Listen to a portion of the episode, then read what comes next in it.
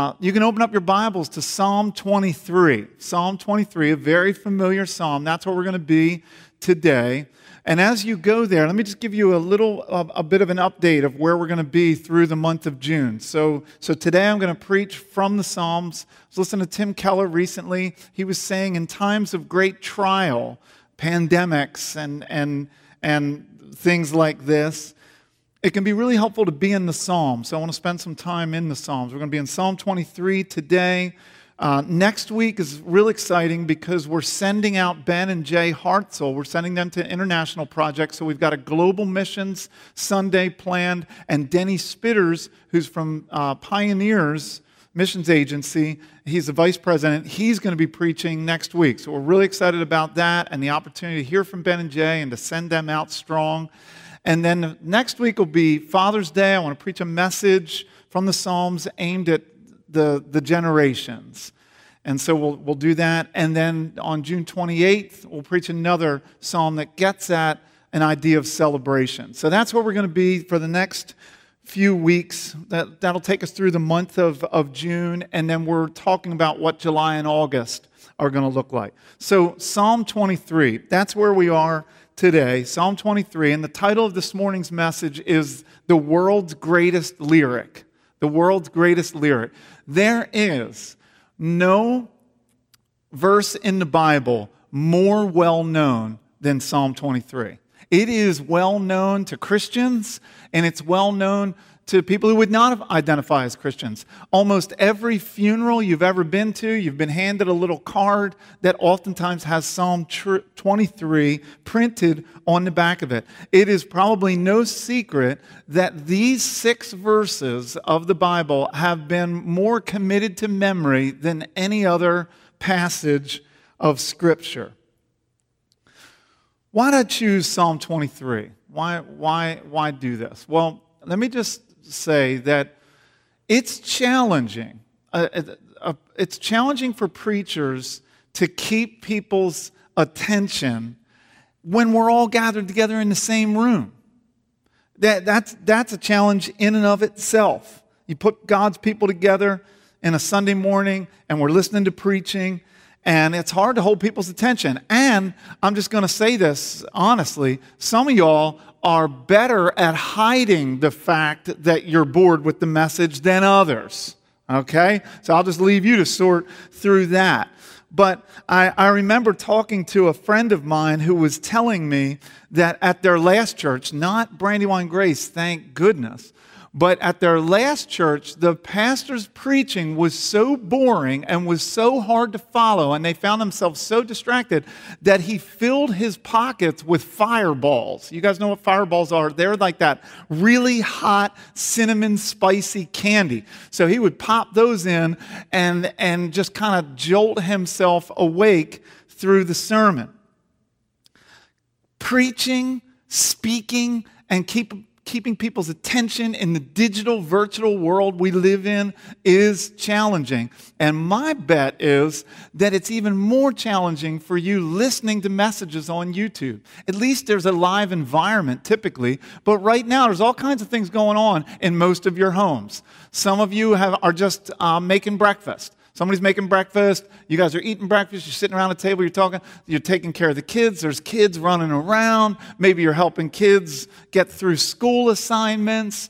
Maybe you're uh, maybe you're just lounging in bed. One of you is just starting to wake up. It's hard in this environment to keep people's attention. And so, H.B. Charles, who's a preacher in, in Texas, I believe, did a little podcast and he was talking about hey, some of the things you can do to hold people's attention is to preach familiar passages of Scripture. And so, that's why I thought, let's preach a psalm and let's preach a familiar passage of Scripture and let's do that with this intent. The, the intent is to help us to see something that we might have forgotten because we've become so familiar with this passage of Scripture. Sometimes we miss the sheer magnitude of the truth of a Scripture because it's become so familiar to us. Sometimes we lose a sense of the big godness of a passage of Scripture because we become overly familiar with it. I know that has happened to us with Psalm 23. It's happened to me. So I want to read it now. And actually, many of us know it by heart. So where you're, you're, you're seated at home, you're listening to the, to the sermon, let's just recite it together. For those that know it, or if you don't know it and you have it open, you can read it. I think it, uh, we'll put it up on the screens as well. But for those who know it, let's try to recite it. Psalm 23 The Lord is my shepherd. I shall not want. He makes me lie down in green pastures. He leads me beside still waters. He restores my soul. He leads me in paths of righteousness for his name's sake.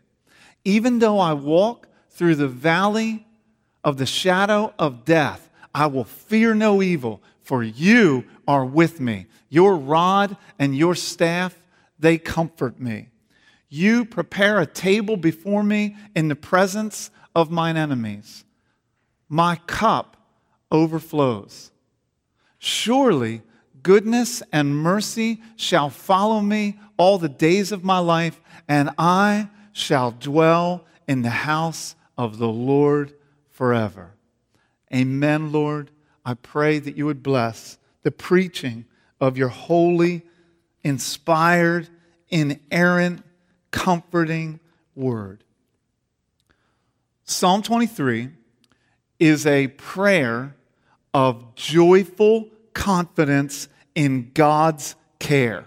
Joyful confidence in God. The psalmist is joyfully confident in God. This psalm stands in stark contrast to the psalm that precedes it. So if you look at Psalm 23, you'll see that the title of it is, Why Have You Forsaken Me?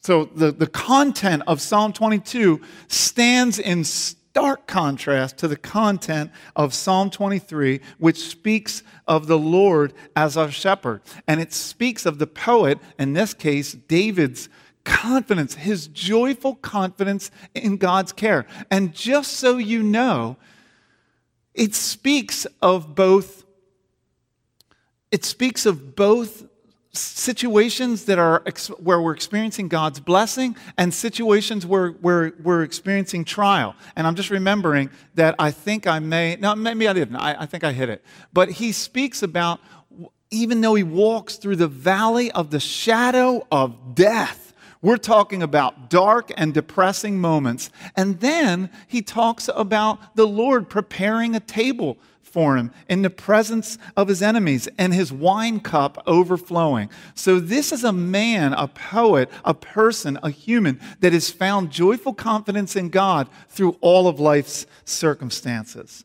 Are you, church, are you right here, right now, experiencing God's providential care for you in such a way that no matter what your circumstances, you are finding joyful confidence in Him. Are you living, church, fully persuaded in Yahweh's care for you? That's what this psalm wants to do. Now, when things become overly familiar to us, sometimes we need to be shocked out of the familiarity so that we can see the rich truth that's contained in the, in the, in the psalm. We're so familiar with this psalm. Sometimes when I'm doing a little bit of electrical work around the house, and I don't do a lot of this, but if I'm just doing something simple, where, you know, repairing a lamp, repairing a, a, an outlet, sometimes when I've done it for a little bit, I start to get real confident and I start to grow a little bit dull. And so someone may, might say to me, Hey, do you want me to switch off the breaker downstairs while you're doing a little bit of work?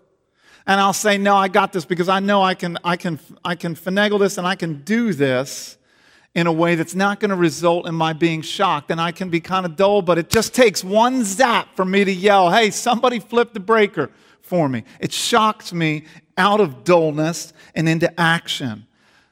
That's what we need with Psalm 23. And I found something this week that did it for me, and I believe it's going to do it for you. It was written by David Powlison. And what he has written here that I'm going to read to you is the anti Psalm 23. It's the photographic negative of Psalm 23. And it asks this question what does it look like when God isn't these things for you? When God isn't my shepherd? When it doesn't feel like God is functioning as my shepherd? This is what life looks like and feels like when God vanishes from sight. And you're going to be able to relate to this as we all can. This is what he writes it's the anti Psalm 23. I'm on my own. No one looks out for me or protects me. I experience a continual sense of need. Nothing feels quite right. I'm always restless. I'm easily frustrated. I'm often disappointed. It's a jungle and I feel overwhelmed. It's a desert and I feel thirsty. My soul feels broken and twisted and stuck I can't fix myself. I stumble down some dark paths. Still, I insist. I want to do what I want, when I want, how I want. But life's confusing. Why don't things ever really work out? I'm haunted by emptiness and futility, these shadows of death. I fear the big hurt and the final loss. Death is waiting for me at the end of every road, but I'd rather not think about it. I spend my life protecting myself. Bad things can happen. I find no lasting comfort. I'm alone. I'm facing everything that could hurt me. Are my friends really friends? Other people use me for their own ends. I can't really, really trust anyone. No one has my back. No one's really for me except me. And I'm so much about me. Sometimes it makes me sick. I belong to no one except myself. My cup is never quite full enough. I'm left empty. Disappointment follows me all the days of my life. Will I just be obliterated into nothingness? Will I be alone forever, homeless, free falling into the void? Sartre said, Hell is other people. I have to add, hell is also myself. It's a living death, and then I die.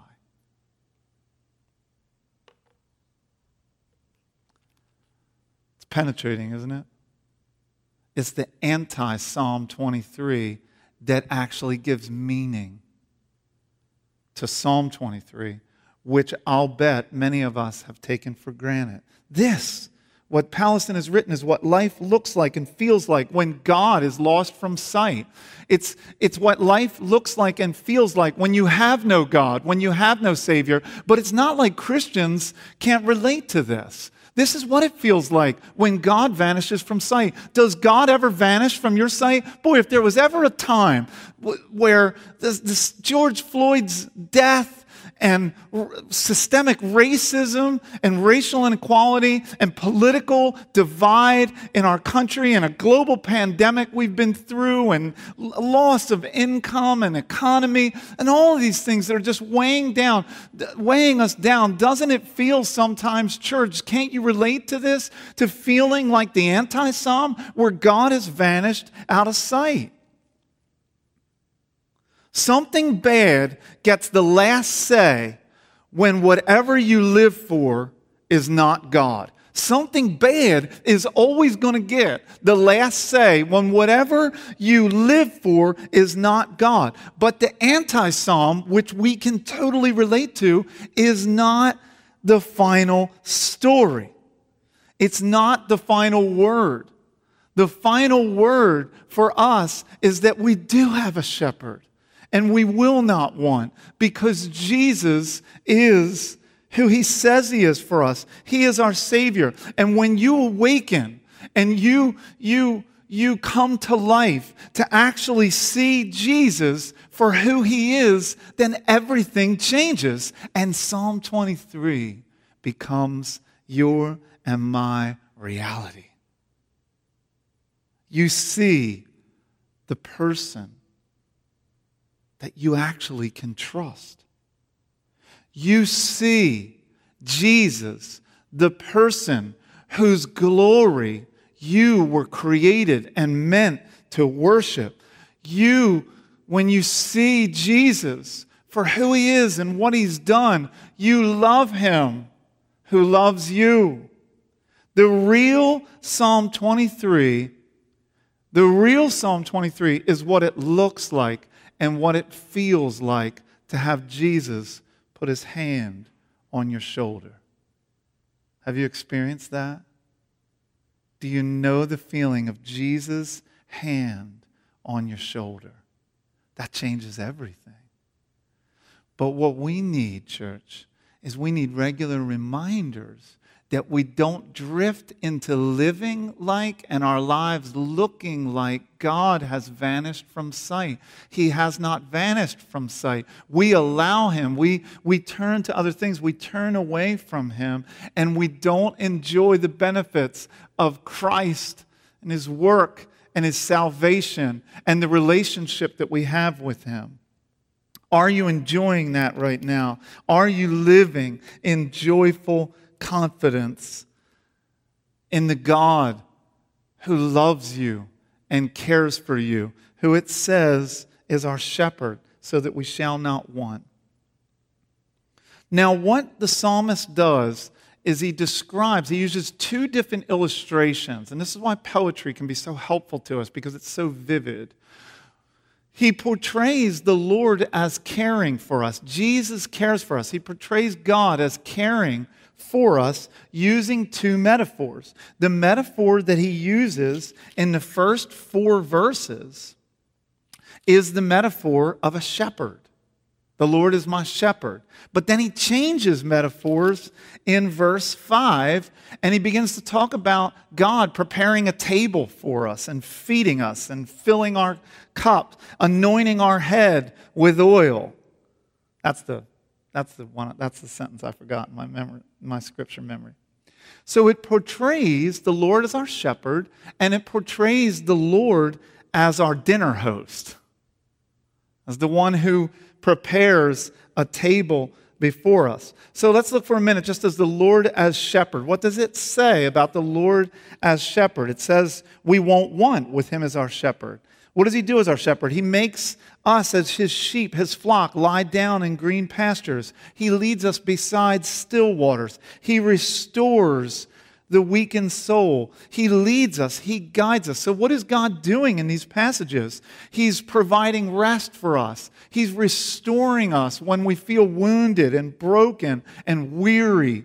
He's He's feeding us in green pastures. He's taking us to places where we can get a cool, refreshing drink. He's protecting us. He's guiding us. He's doing all of the things that a shepherd does. And we see this movement in verses 2 through 4. He's leading us, He's guiding us. He's taking us to places and making us lie down. He's taking us to places and, and allowing us to drink, allowing us to eat. But there's this constant movement that sounds a lot like the Old Testament Israelite whom God delivered from slavery and now has them moving through the wilderness on their way to the promised land. Christian, that's what we are. That's what we are, church. We're sojourners. He has rescued us from slavery, from slavery to sin, and we are on our way to the promised land, heaven, where He's going to wipe every tear from every eye, where there won't be racism any longer, where there won't be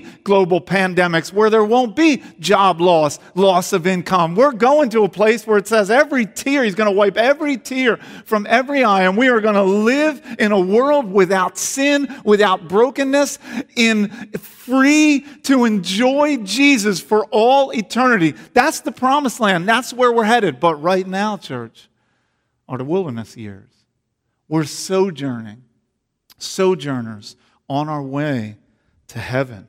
And so we can relate to this passage because we know what it's like to wander in the wilderness. Doesn't life sometimes feel like I'm wandering in the wilderness? So many things nag at us physical ailments, back pain, job struggles, people that treat us harshly, neighbors that we can't get along with, family members who are going through a hard time, dealing with mental illness, racism, wrongness, injustice.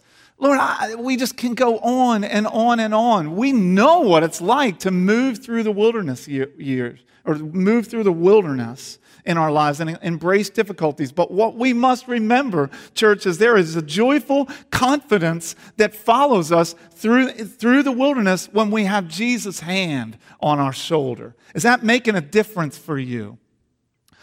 I love this passage of scripture where he says, He restores my soul. He renews my soul. Do you need soul renewal? Do you need soul refreshment? Do you need soul rest?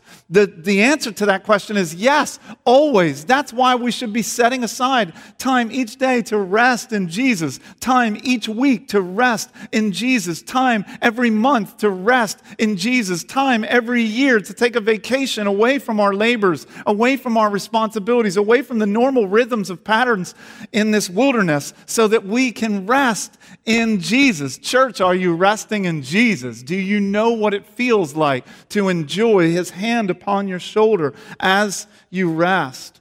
We live in this broken world and we're looking for restoration. We need restoration. God promises to give that to all those who look to Him for that happiness and that restoration. I'm continuing to think about George Floyd and just the, the brokenness that exists. People have been uh, asking me, hey, who are some people that you're looking to who are speaking out on issues of race, but speaking biblically, speaking prudently, speaking intelligently? And there's a, there's a few that I want to mention. In fact, if you go into the YouTube link, they're going to be listed as resources, so I won't mention all of them here. I'll probably forget some. But Eric Mason is someone that I follow on Twitter. And, and he's someone that I think is speaking well to this issue. He wrote a book called Woke Church. He's a pastor down in Philadelphia.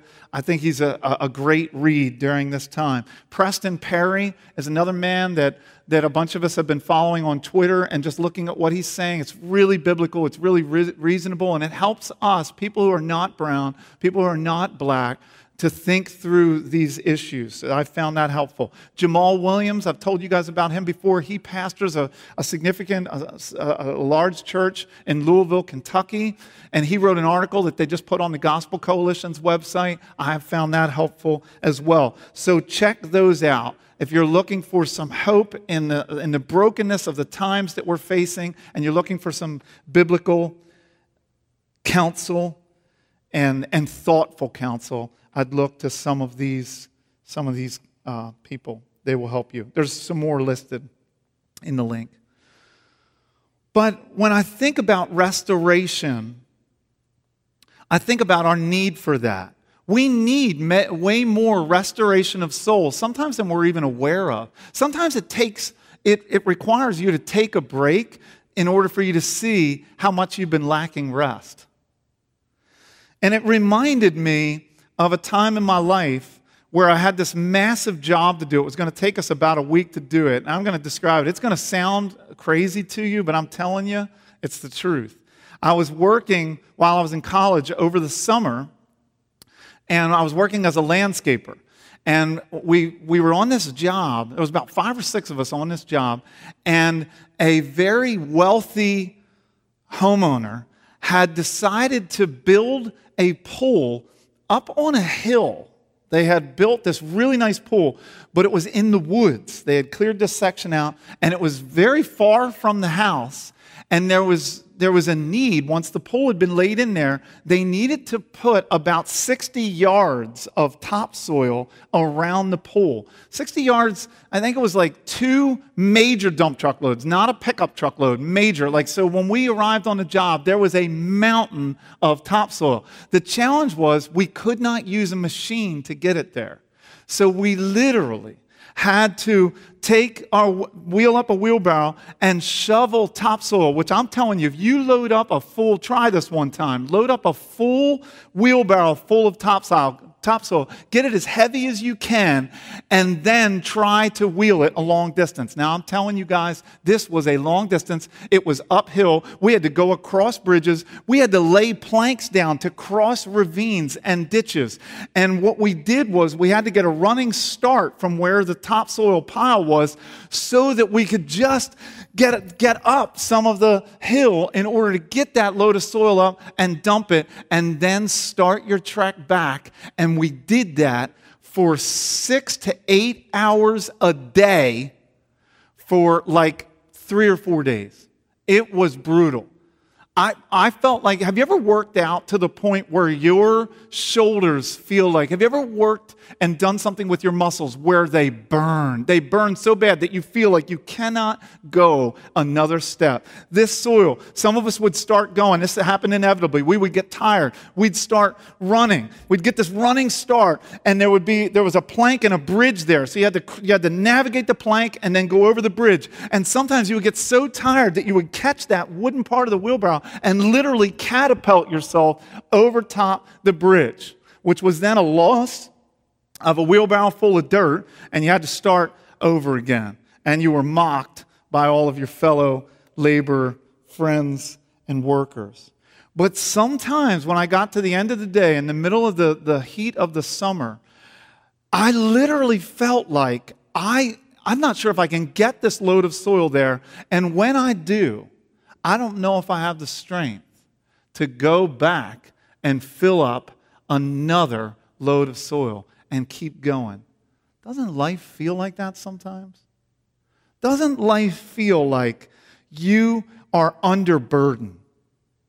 That you've got all of these pressures loaded in the wheelbarrow of your life, all these things that depress, all these things that discourage, all the loneliness that you feel, all the pressure that you feel, and it's bearing down on you. It's this load, and you feel like you're burning, like your muscles are burning, and you can't imagine how you're going to go another minute or another day feeling like this. You need someone. You need something to provide your relief. Too often, though, we look on the horizon for happiness that comes from wrong places. And that's why we experience anti psalm. We feel completely lonely because we're looking to the wrong place to give us happiness. But all along, we have the Savior. The Lord is my shepherd. I shall not want. And He offers. He, there's so many scriptures that talk about casting that big wheelbarrow full of burden onto the Lord. He takes our burdens he cares for us. He loves us. He saved us by bearing the burden of our sin. Church, He wants to do this. Some of you are wheeling around a wheelbarrow full of loneliness and guilt and shame and burden and pressure. And God's Jesus' hand is on your shoulder. Will you dump that wheelbarrow? Will you dump it onto Jesus? He says his, his yoke is easy and his burden is light. He's promised this to us. Church, will you live in the joyful confidence of a Savior that bears our burdens, who promises to restore your soul? You need that. You'll rise and fill the wheelbarrow again. You'll walk through the wilderness of this world, but you need those periodic moments of the shepherd's pastoral refreshment who restores our soul, who renews our life, who, who, in, who makes us feel like we're born again and then we get up and we go face the life that He's called us to and that He's given us grace to live. I hope you'll join me and do that, church. The Lord's a shepherd. That's one of the metaphors. The other metaphor he uses is the Lord is dinner host. The Lord is your dinner host. I, that's, I, isn't that one hard to get your mind around? The Lord serving you dinner. The Lord serving like Martha Stewart. Like, have you ever have you ever been to someone's house where they are killing it as dinner host? Can you imagine when when put that date on your calendar, the day we go heavenward and we participate in what the Bible refers to as a seven-year feast A seven year feast where the Lord is the one cooking up the steaks, where the Lord is the one cracking the wine bottles. And yes, he's cracking wine bottles, church. He's doing this. He says that the cup he's talking about is a cup of wine.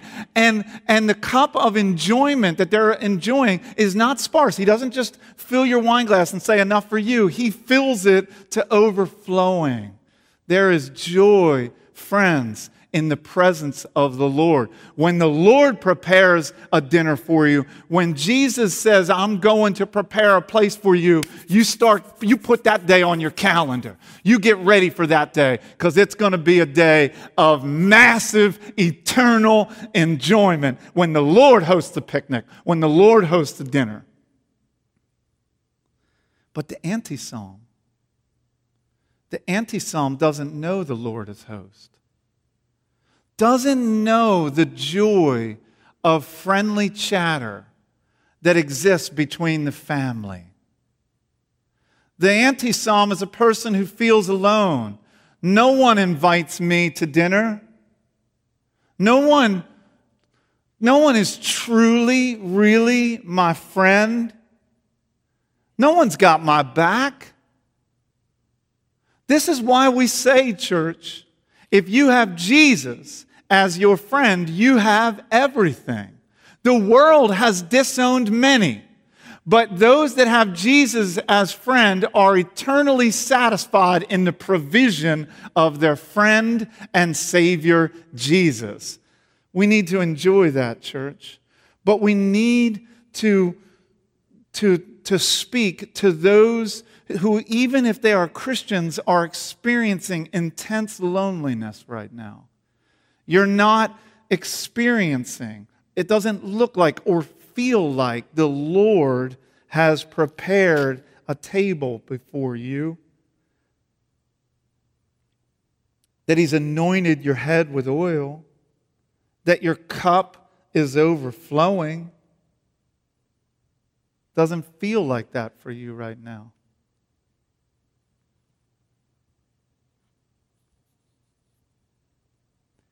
For some reason, this section of Scripture really got me thinking about people who are experiencing loneliness, being cast out in some way, maybe judged by others. Perhaps it's the experience of those who are experiencing racism. But it reminded me, I think I was like in fifth or sixth grade. And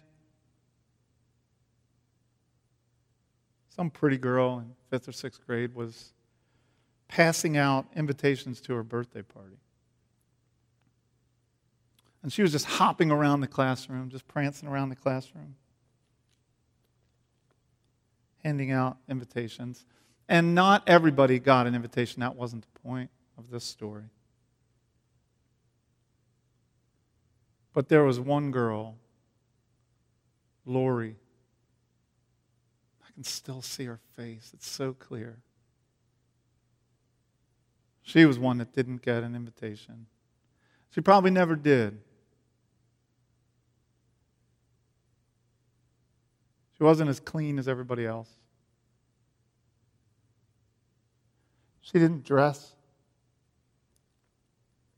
as nice as the other kids. She was odd.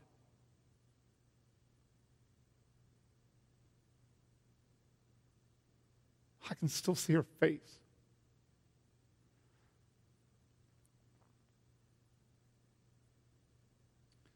When everybody was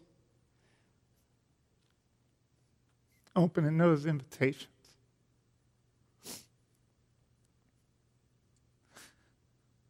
she sat there at her desk without one.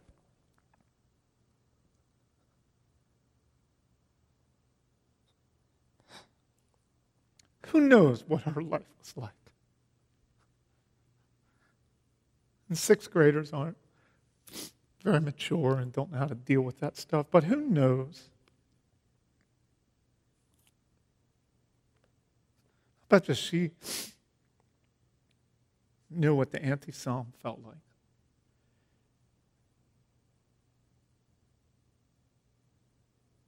What I really want her to know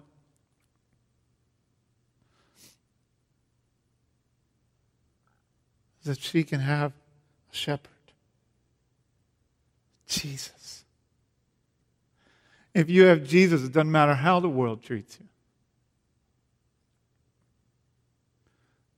The Lord's your shepherd, He takes those deep pangs of loneliness. And He saves us and He welcomes us into His family and we don't have to look a certain way. We don't have to clean ourselves up. We don't have to be of a certain socioeconomic status. We just need Jesus. And if you need Jesus, if you reach out to Jesus, He will have you. He will save you. And you will experience what it means. You'll experience the truth and the reality of Psalm 23, which is to have the Lord as your shepherd, the Lord as your party inviter, the Lord as your host. Do you feel alone? Remember that Jesus is your Savior. And remember that it is Jesus who passed through the deepest, darkest shadow of death. He walked through the valley of the shadow of death, through intense loneliness, where he quoted the psalm before My God, my God, I'm in the valley of the shadow of death. Why have you forsaken me? I feel completely and utterly and alone, and Jesus was in a way that you have never ever experienced aloneness. And he did that so that you never would. Church, praise him. This is our Savior. This is our shepherd.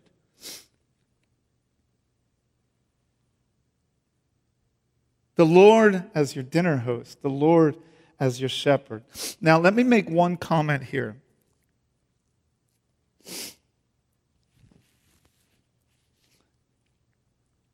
Because this psalm doesn't just speak to those who are experiencing acute loneliness or a wheelbarrow loaded down with shame and guilt and challenge. It also speaks to those who are experiencing incredible blessing right now. And I would be remiss, I think, if I didn't say something to that group because I think there's a lot of people in that group in our church.